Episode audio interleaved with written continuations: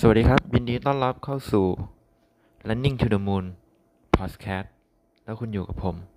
เอิร์ธ สรัญพัฒน์ครับวันนี้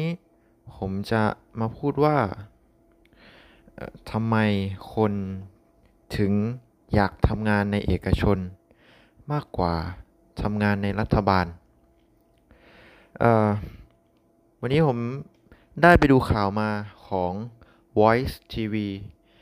เขาบอกว่าคนในปัจจุบันเนี่ยคนที่ทำงานในเอกชนมีมากกว่าคนที่ทำงานในรัฐบาลครับก็คือคนที่เป็นข้าราชการนั่นเองผมได้ไปอ่านหนังสือของคุณธนินครับที่เป็นเจ้าของ ซี พี ครับก็คือคนที่ทำเซเว่นนะครับ เอ่อ เขาบอกว่าตลาดทั่วโลกเป็นของ ซี พี วัตถุดิบทั่วโลกเป็นของ ซี พี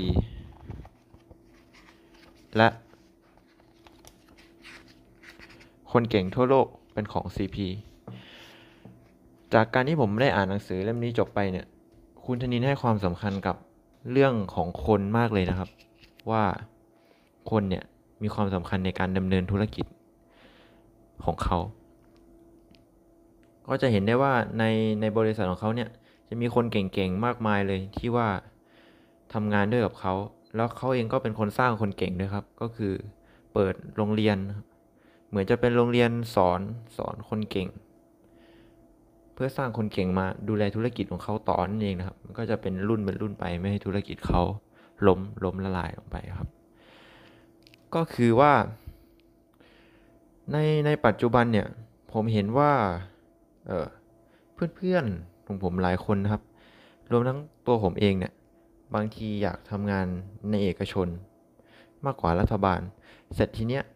มันเกิดปัญหาตรงที่ว่าถ้าเกิดว่าคนคนเก่งๆไปทำงานในในเอกชนทั้งหมดแน่นอนว่ารัฐบาลเราจะจะไม่มีคนเก่งเลยครับแล้วทีนี้ประเทศของเราก็จะบริหารกันไปแบบมันมันมันไม่มีประสิทธิภาพอะครับเหตุผลที่คนชอบทำงานในเอกชนเนี่ยอย่างแรกเลยต้องบอกว่าหนีหนีไม่พ้นเรื่องเงินแน่นอนครับเรื่องเงินที่ในเอกชนให้มากกว่ารัฐบาลถึงแม้ว่าทางรัฐบาลรับข้าราชการจะมีบำเหน็จบำนาญจะหลังเกษียณอะไรเงี้ยเราจะกินอยู่สบายแต่ในปัจจุบันเราก็รู้แล้วว่ามันไม่แน่นอนครับเหมือนกับต้นปีเรายังไปไหนมาไหนได้ยังสะดวกสบายตอนนี้เราต้องอยู่ในห้องเราต้องกักตัวมีโรคระบาดเศรษฐกิจตกต่ำเงินในบัญชีลดลงอย่างรวดเร็วคือมันไม่มีอะไรแน่นอนแล้วครับมันคนในยุคใหม่รู้ว่าอืมนี่มันมันไม่มีความมั่นคงจริงๆเอ่อมีแนวคิดเรื่องเอ่อเกี่ยวกับดารานะครับเหมือนกับเด็กเด็กวัยรุ่นเนี่ยเขาถามเมื่อก่อนเมื่อก่อนถ้าไปถามเด็กๆเนี่ยเขาอาจจะบอกว่าเออหนูโตขึ้นอยากเป็นอะไรเขาว่าอยากอยากเป็นหมอครับอยากเป็นตำรวจครับอยากเป็นพยาบาลค่ะมันก็มีมีอาชีพวนเวียนอยู่ประมาณนี้นะครับที่ว่าเด็กๆอยากจะเป็นแต่ถ้าไปถามเด็กๆในปัจจุบันเอาอยากเป็นเกิร์ลกรุ๊ปค่ะอยากเป็นแบล็คพิงค์อยากเป็นดาราครับมันจะมีแนวคิดแบบนี้เพิ่มขึ้นมา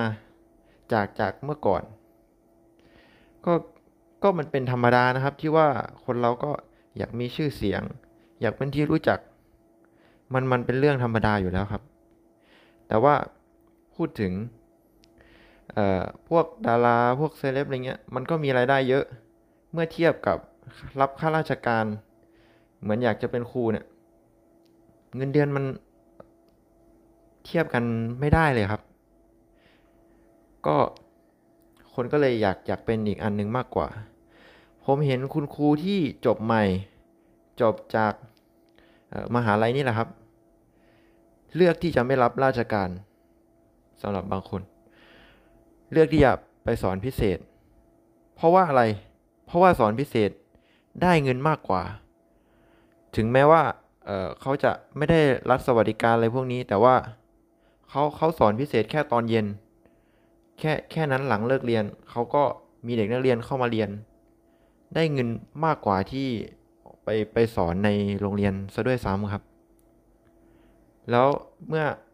ถ้าเกิดว่าเขาบริหารเงินเป็นในอนาคตผมผมมีแนวคิดหนึ่งนะครับว่าเออมันไม่เกี่ยวหรอกว่าเออคุณจะเออมีมี